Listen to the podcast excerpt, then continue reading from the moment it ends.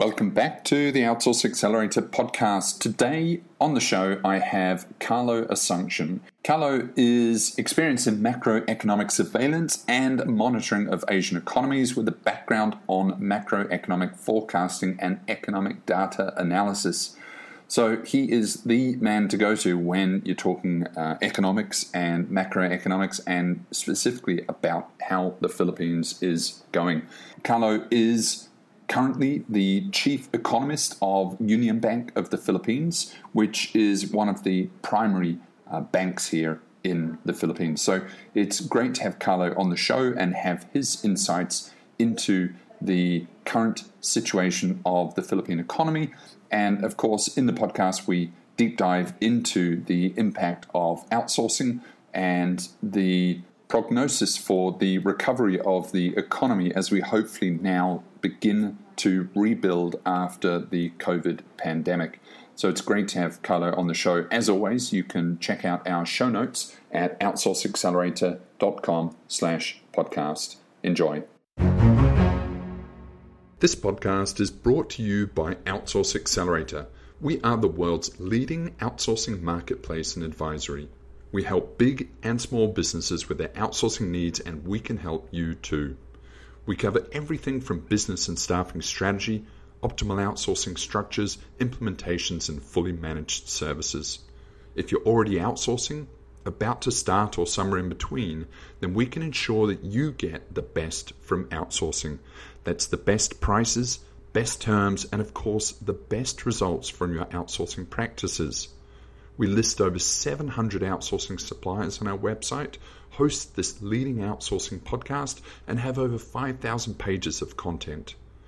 Because we span the entire market, we can ensure that you get the best deal possible.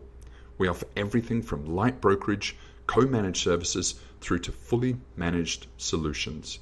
Get in touch today. Visit us at outsourceaccelerator.com slash quote. Mention that you're a podcast listener, and we will give you special attention plus a 10% discount. This is for a limited time only. Go to outsourceaccelerator.com slash quote. Hi, Carlo. How are you? Yeah, uh, thanks for having me, uh, Derek. Carlo, I, I, just want to start by you're a macroeconomist, and I just want to start by giving the listeners an overview, if you can, of the, the Philippine economy and its major drivers. Start off, we know what, what happened in 2020. Well, let's just say pre COVID, um, uh, we were in a position of strength. Uh, the economy was growing um, above 6% average. Uh, uh, basically, uh, it's a consumption-driven economy. So, but uh, one major or two major legs are, uh, you know, it's coming from OFW remittances, inflows, and as we know, is from also from BPOs. That's uh, basically both of them are about almost 10% of the GDP uh, contribution. So, um, and then of course we know that uh, 2020 happened, and uh, we know we've seen the economy decline as much as uh, negative 9.5 percent. That's uh, a record uh, since World War II, if I can remember correctly. So that's very deep. So a lot of basically consumption has collapsed, uh, investment has collapsed, um, uh, as well as uh, you know uh, imports, uh, as well as exports, and so basically almost just stopped. No? And then towards um, latter parts of latter part, third and fourth quarters of 2020 last year, we, we, we saw some sequential improvements in the economy.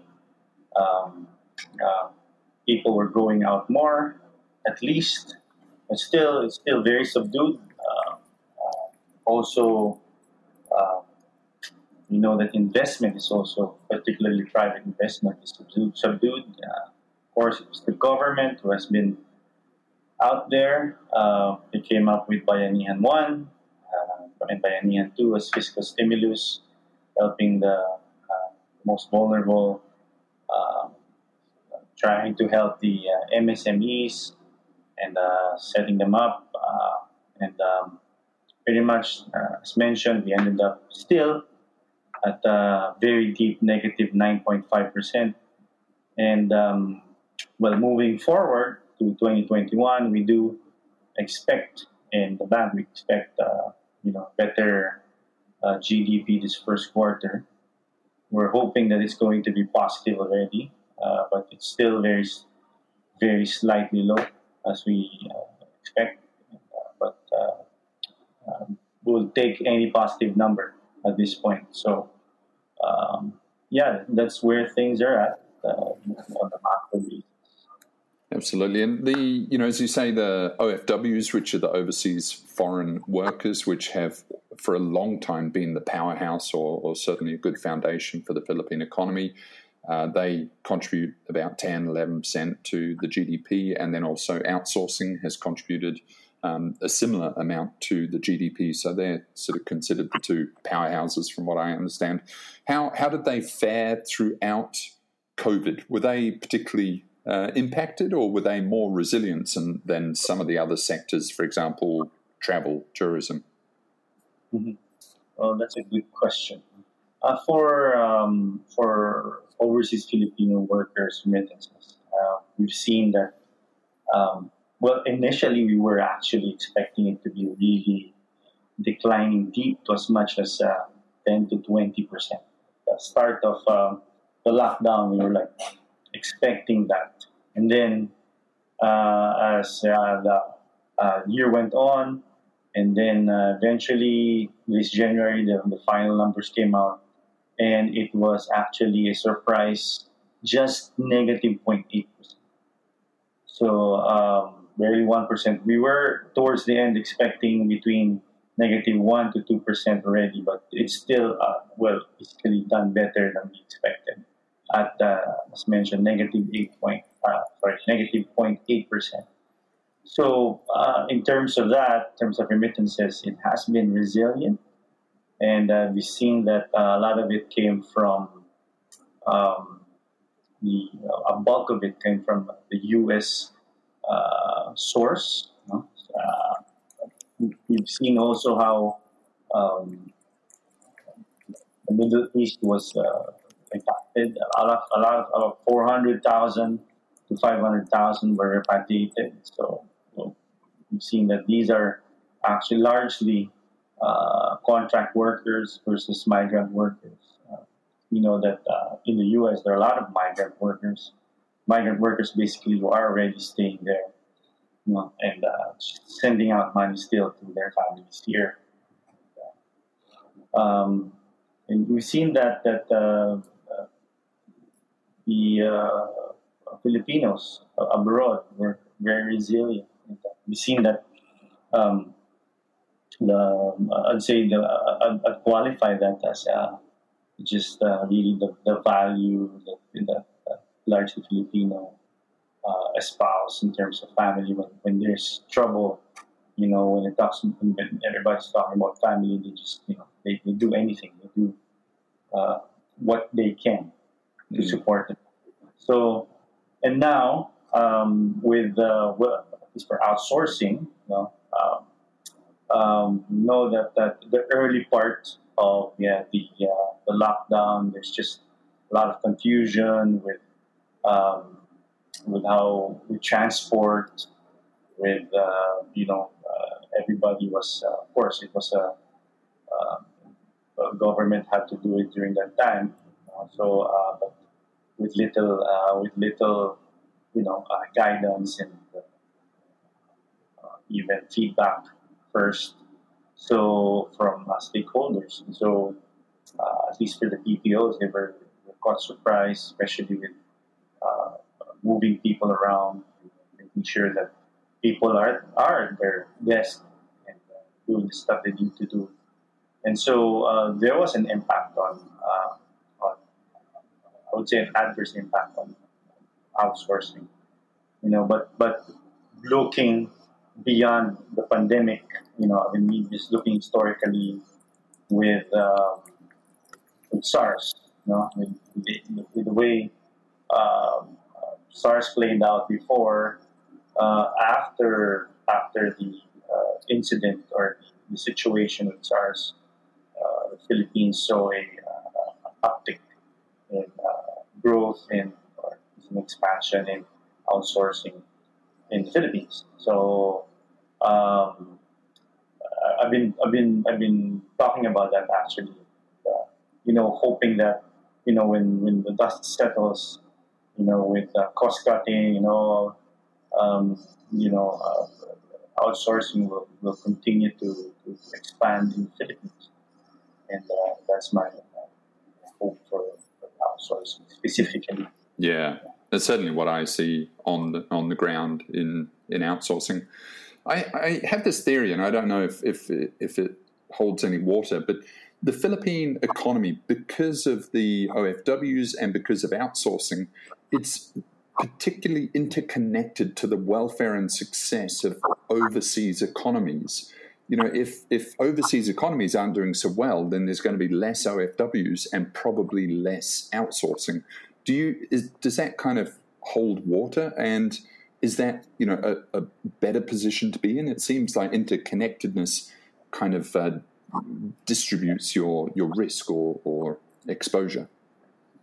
Yeah, well, well, uh, in in usual in economic jargon, they say it's coupled, and then that's why uh, there's always a question of whether you know when the, the east is decoupling from the west. They say so, but you know, I think it's it's really it, it does hold water, you know, and um, we've seen that in the past years and how, uh, if, for example, advanced economies uh, within also within the region that are are, are, are largely into outsourcing in the Philippines um, are not doing well.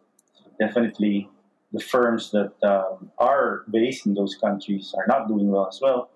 And they, there is certainly uh, some uh, impact on how these firms will eventually, whether or not they uh, expand or even just uh, reduce their presence or reduce the employment of the people here in the Philippines. So I think, I think with your observation or question to whether it holds water, I think it, it does. You even um, even with uh, OFW remittances, it, it did somehow, at least on the, the onset or the first early part of, uh, for example, here in uh, last year, 2020, talking about the pandemic.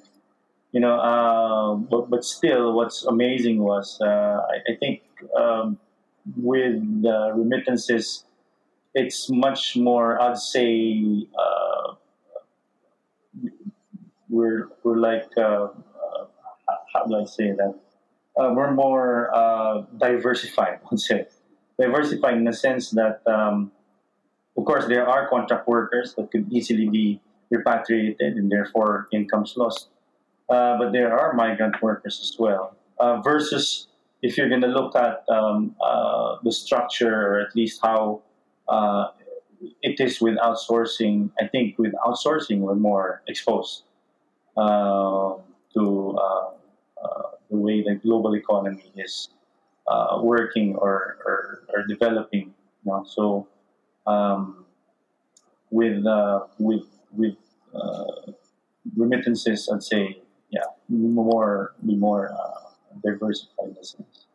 Therefore, you know, um, uh, least least exposure. I mean that that pretty much explains how it has been uh, the last year because uh, we were really expecting it to be very deep, and yet uh, it ended up the way it did. Uh. Yeah, and from my loose understanding, the Philippines generally has shown great resilience. You know, in the in the more recent economic um, tough times, the the Philippines has generally done pretty well, hasn't it? Um, if if COVID had not have happened, it seemed that you know, the Philippines was very much a rising star of the region. Uh, maybe mm-hmm. you can you can clarify this, but for many years there is about six percent year on year growth, um, which is a pretty impressive sustained uh, uh, rate, um, and that shown no signs of really abating.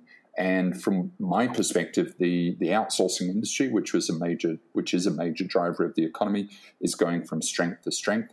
Um, what you know, what were you projecting prior to COVID in the sort of medium term for the Philippines?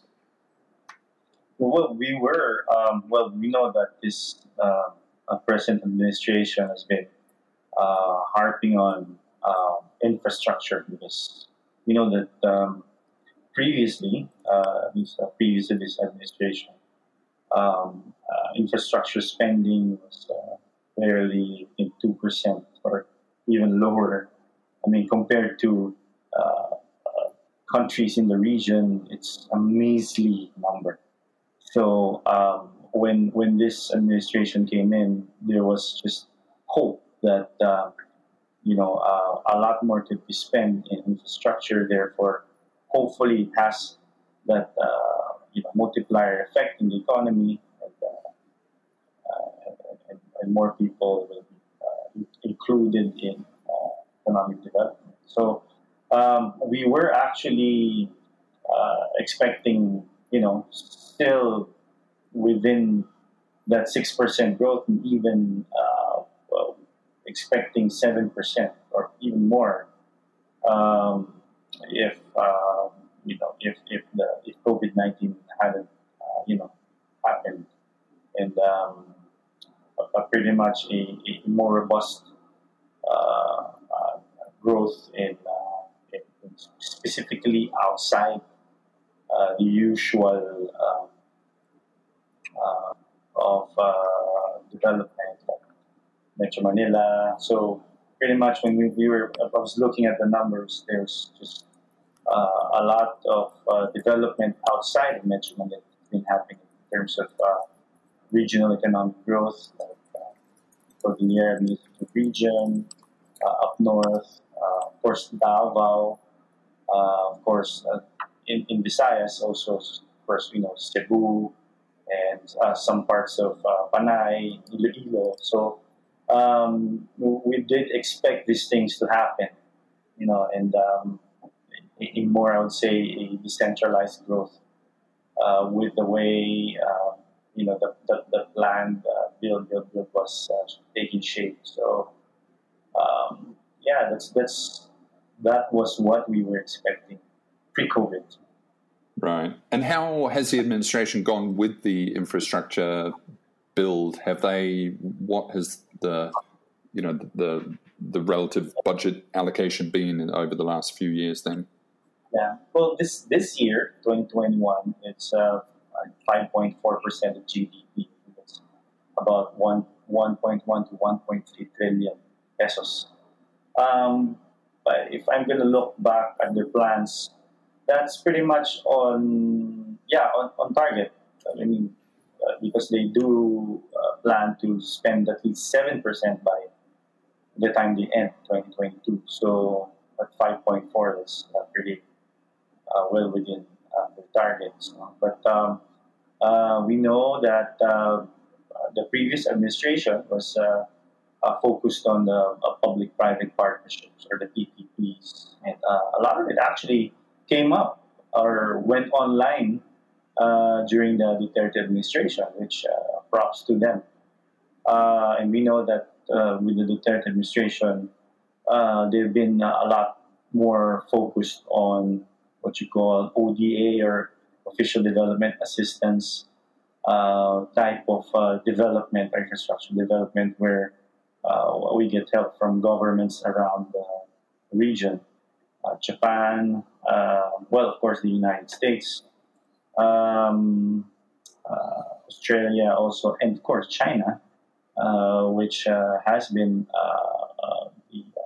the, the cry of uh, the, this administration at their, at, at, when they started. So uh, um, uh, at this point, there's been alignment that has happened. Uh, uh, but, but a lot of the projects now uh, are still going to be via the official development assistance from either World Bank or the Asian Development Bank. Um, uh, of course, there are still some uh, public-private partnership projects, uh, but but it's yeah, it's it's ongoing. It's um, it has been, of course, um, affected by COVID nineteen. Um, there's been uh, a huge uh, uh, I'd say uh, everything stopped as well. and um, especially the movement of workers and of course, you know how construction, construction construction work is done. You know, uh, because uh, they didn't want to spread the virus. Of course, workers are not allowed to do it. So, uh, but until recently, they've started opening it up again. So, uh, at least pretty much it's it's it's it's starting again. So, uh, but um, as mentioned, uh, uh the impact uh, has been significant. When an economy is growing so fast, it, it typically does stress and test the, the infrastructure and you know, it, as as it was growing so fast, people were always mentioning the infrastructure and uh, you know telecommunications and transport and things like that. So hopefully now that is coming more under control and, and catching up slightly. What about uh, education and obviously educating the masses? This country is a very lucky country, the Philippines, in that it has a very young workforce, um, which I believe has a you know huge implication for for positive upside for the economy. But of course, all of those people have got to get educated so that they can contribute meaningfully to the to the to the new economy. Uh, is how how is what's the state of education? I know this isn't your, your wheelhouse, but the, the state of education in the Philippines. Yeah, well, I've been actually been just listening to some um, reports and also reading some stuff. Uh, we know that the uh, pandemic has um, relegated much of uh, education uh, online. Now, um, I'd say for for the private uh, educational institutions, it's it's still a challenge, but you know, um, I think they can manage. but I think the real problem now is uh, for the public schools, where most of the students don't really have uh, ready access to uh, you know uh, digital gadgets and uh, you know, connections. I mean, not just connections, but really reliable and uh, fast connections, internet connections.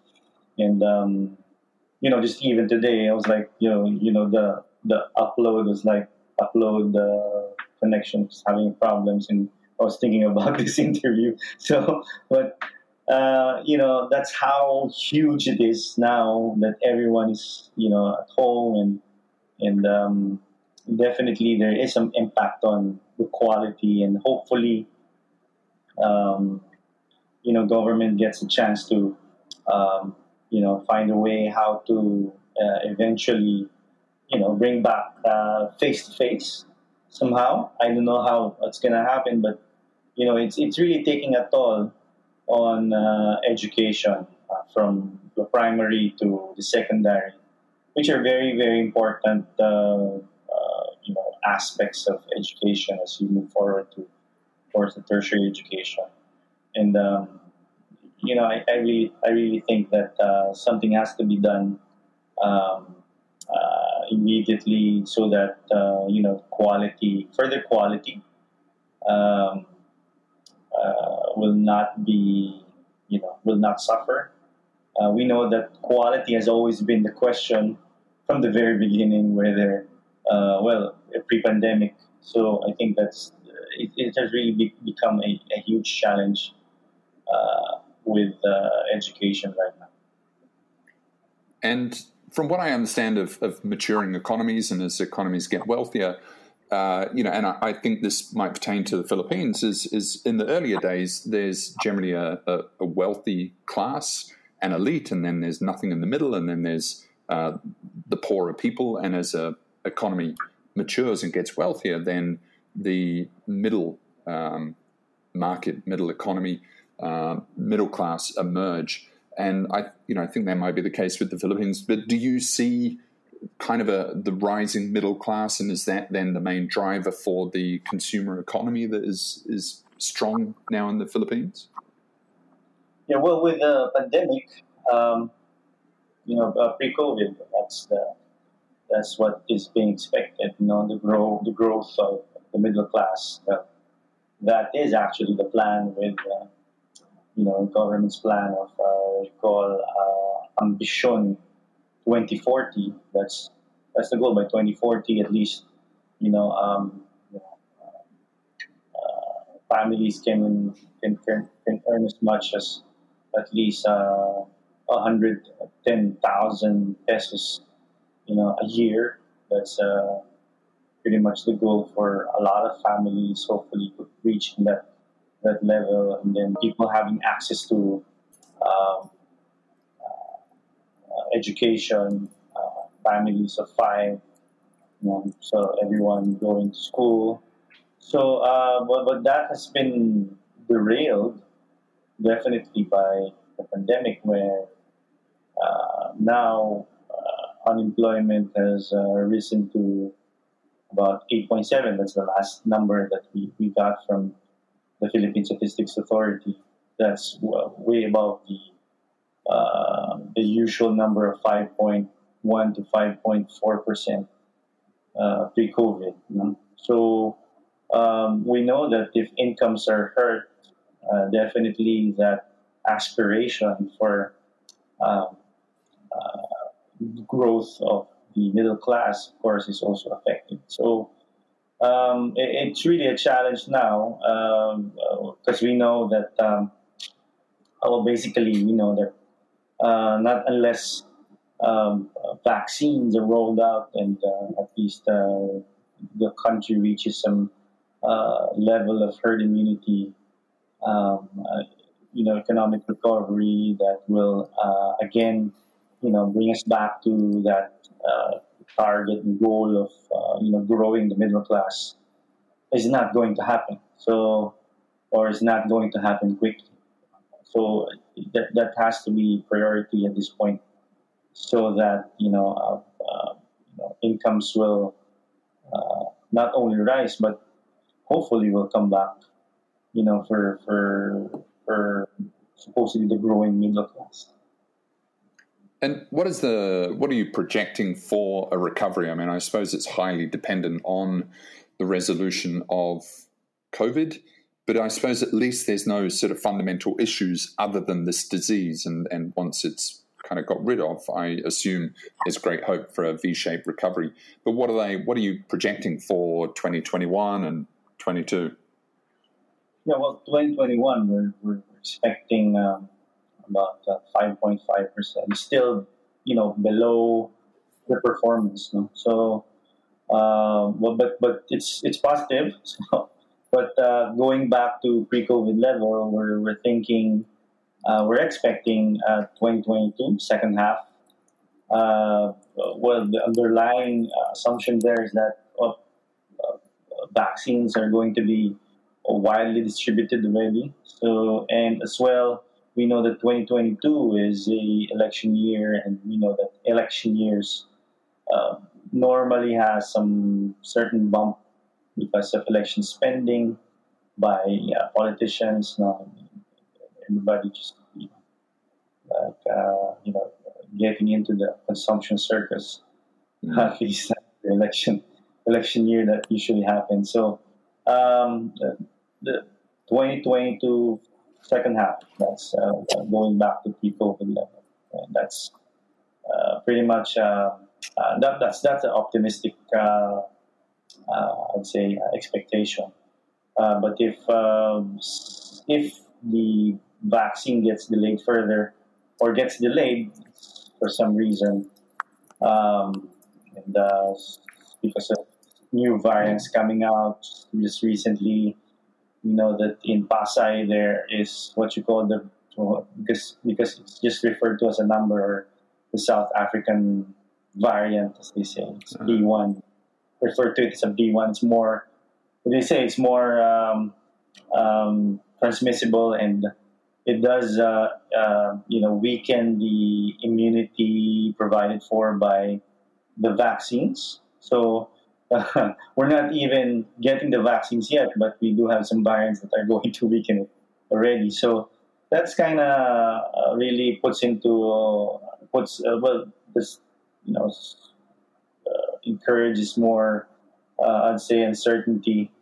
moving forward to that if it does uh, provide, um, you know, um, if it does, you know, results to some uptick and uh, uh, probably some uh, rolling restrictions in, in different areas, uh, particularly larger parts of the economy, or at least contributors to the economy, like NCR, for example, or even Laguna. So there, there might be some, you know, hiccups, I'd say, and probably we'll see uh, pre-COVID levels by uh, 2023 mid part. So that the 2022 um, uh, initial uh, expectation or prospect could be moved further downward to 2023.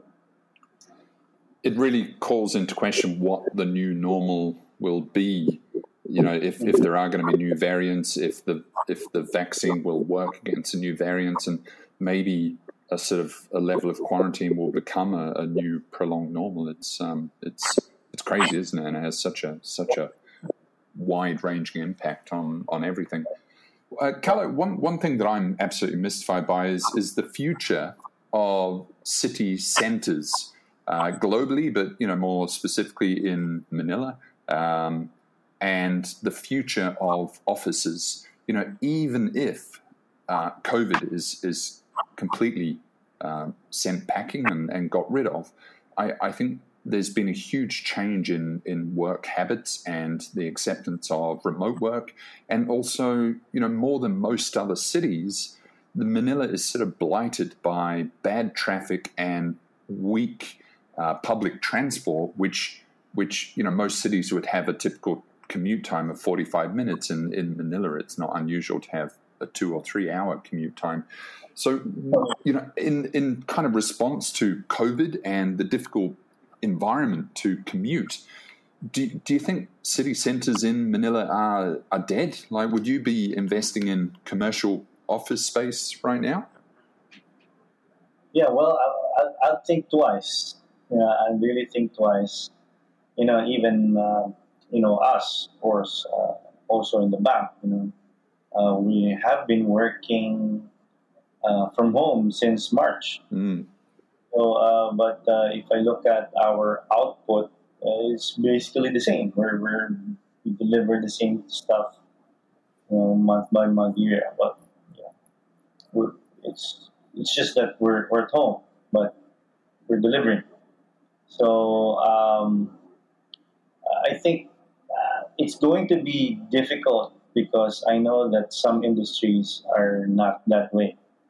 You know, um, I know that even in our own group, there are certain departments or units that need to, you know, be there at uh, the headquarters or they need to be elsewhere, not just, you know, hunkered down at home. So I, I think that we're talking about um, whether or not cities are, are, are going to be you know having a hard time. But you know I, I know that government has had already been um, uh, espousing for what you call a decentralization in the sense mm. of development. So we uh, there has been programs by uh, government, particularly, if I'm not mistaken, the DICT, of uh, having uh, digital cities, cities with uh, you know good connections, etc., and all this stuff, making sure that um, you know uh, wherever you are, you're gonna have a, a good connection, in a sense. So um, and um, I know that it's it's there in their pipeline, and and with COVID, that actually is being, uh, I'd say, um, quicken. Mm. Huh? Um, I, I know people that uh, who've already moved out of their condos here in the city and who are actually already outside of Metro Manila, uh, either Batangas or in Laguna or probably in Bulacan already. Uh, but they're still doing their stuff, no? And um, that, of course, when you're in those places, you get to buy in those places. You get to spend your money in those places, not here in Manila.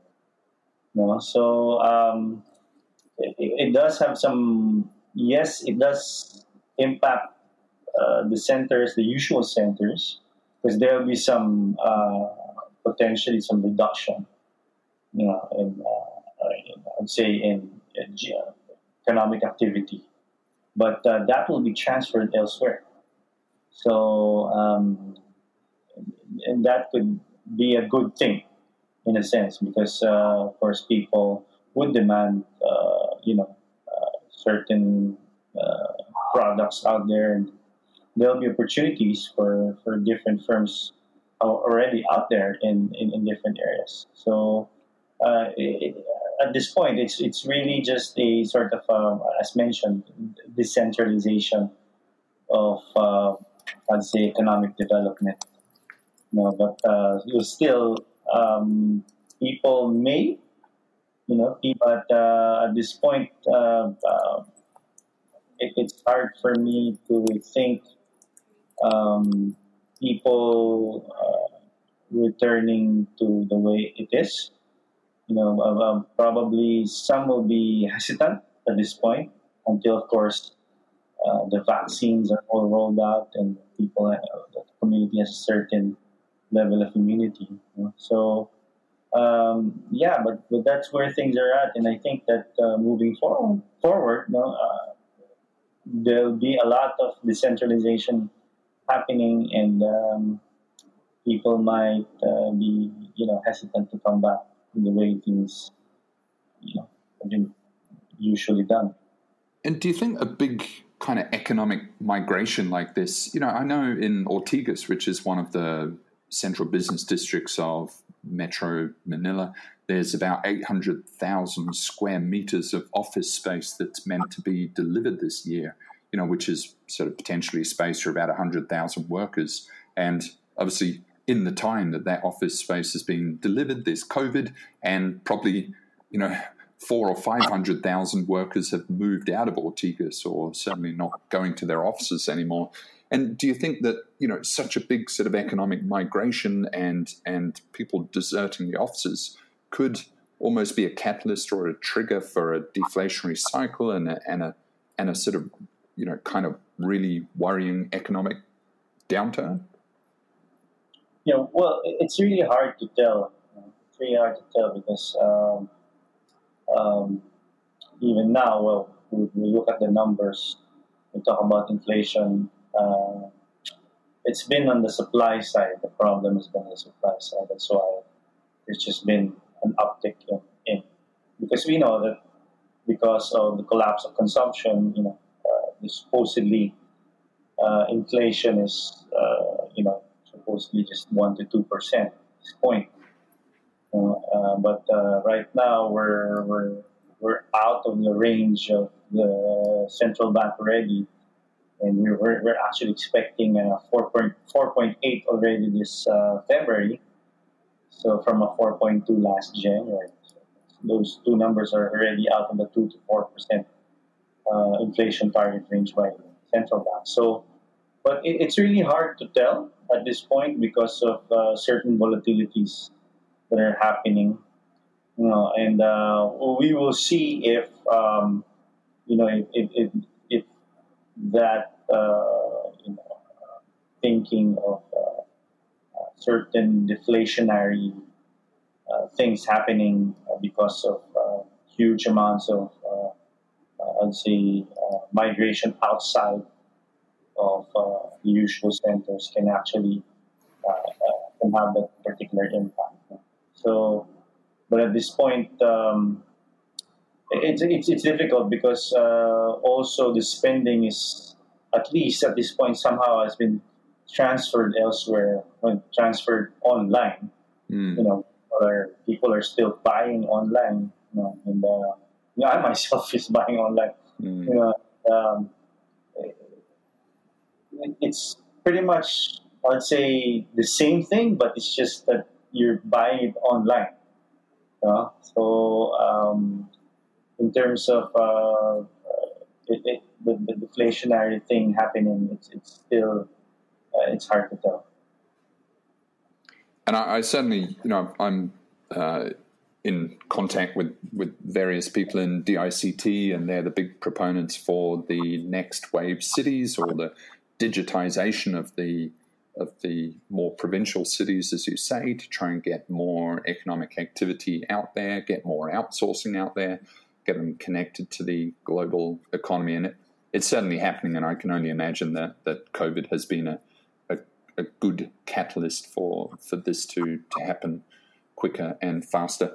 Um, you know, I don't know if it is on the radar of of the government or macro economists, but the freelancer economy, the gig economy, the uh, virtual assistant or VA economy is absolutely booming in the Philippines. There are some estimates, well, Upwork apparently, um, which is one of the big freelancer platforms, uh, itself suggests that there's about three and a half million Filipinos working on their platform.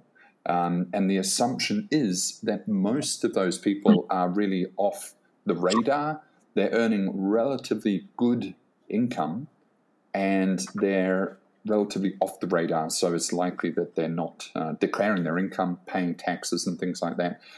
Is that is that on the radar of the government? And you know, I have heard that the government is obviously aware of it. Um, they would prefer taxes to be paid, of course, but also, you know, it, it's a it's a very good thing for the economy that um, global funds are feeding into into the provinces. Um, do you have any perspectives on that sort of huge and growing grey economy? Yeah, well, uh, I think it's really uh, again um, it plays into the resilience of the Filipino. Know? um, we know that a lot of people are have lost have lost their job job opportunities, their jobs, and uh, I think that people are some of them are actually moving into that and uh, just finding ways to uh, earn a living. Just like uh, like I mentioned, it's like a natural buoyancy of the economy in a sense that people, even though uh, there are restrictions, people go out. You know, they have to earn money. They have to find a way to get a living. So, but they're not going to be stupid. So they're going to protect themselves and. Uh, you know, I mean that those kind of stuff. But of course, um, uh, talking about that, that gray economy, that, that, that gig economy, yes, I think that, that that's an offshoot because trying to look for ways to, to earn more and to earn a, a, living out of this because of the pandemic also.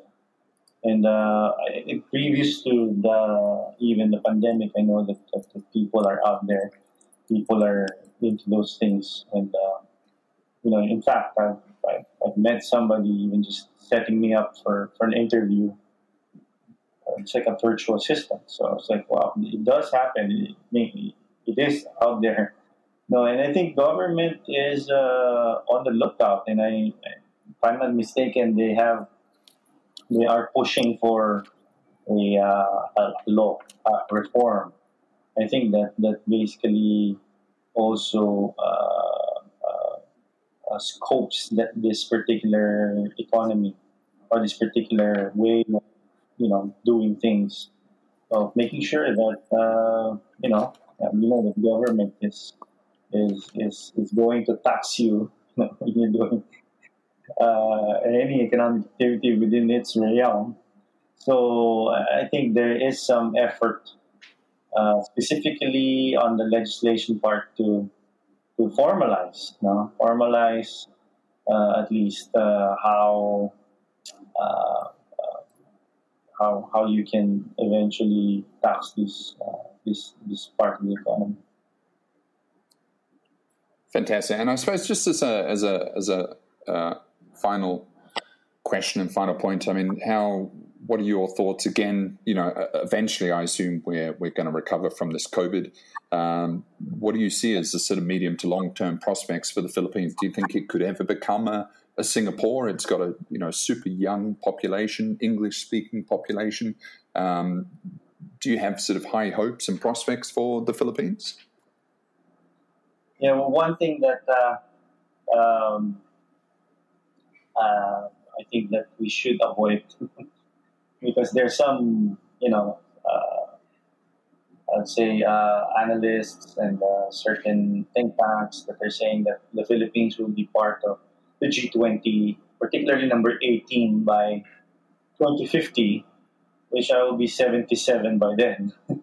so uh, one thing that I think that needs the government, the, well, the Philippines needs to avoid will be the middle income trap.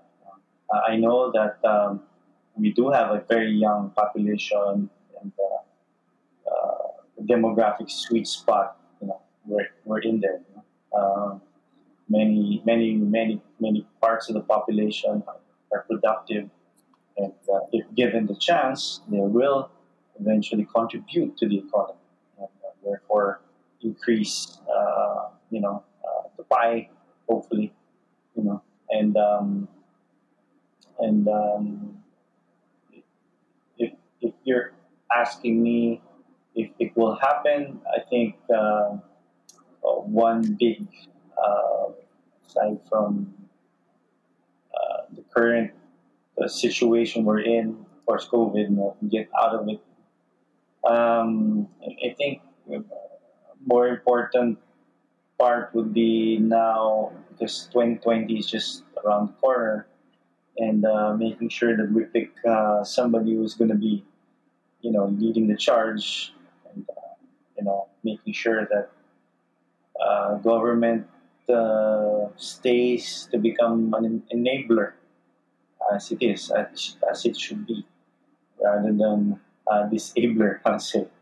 Uh, somebody or some an entity that will help, you know, common people to achieve their goals and uh, provide opportunities for as many people as possible. So I think uh, it can happen under the right leadership and um, uh, so a leadership that will be inspiring and leadership that will be, uh, I would say, benevolent.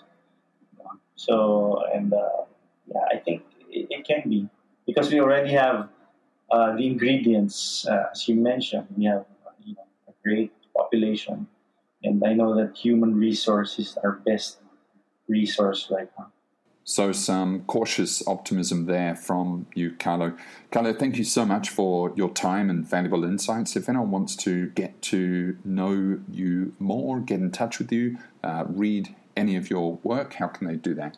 I am very active, or I have uh, actually um, social media accounts Instagram, Facebook, I do have a uh, YouTube channel, uh, which uh, I think to I need to update more.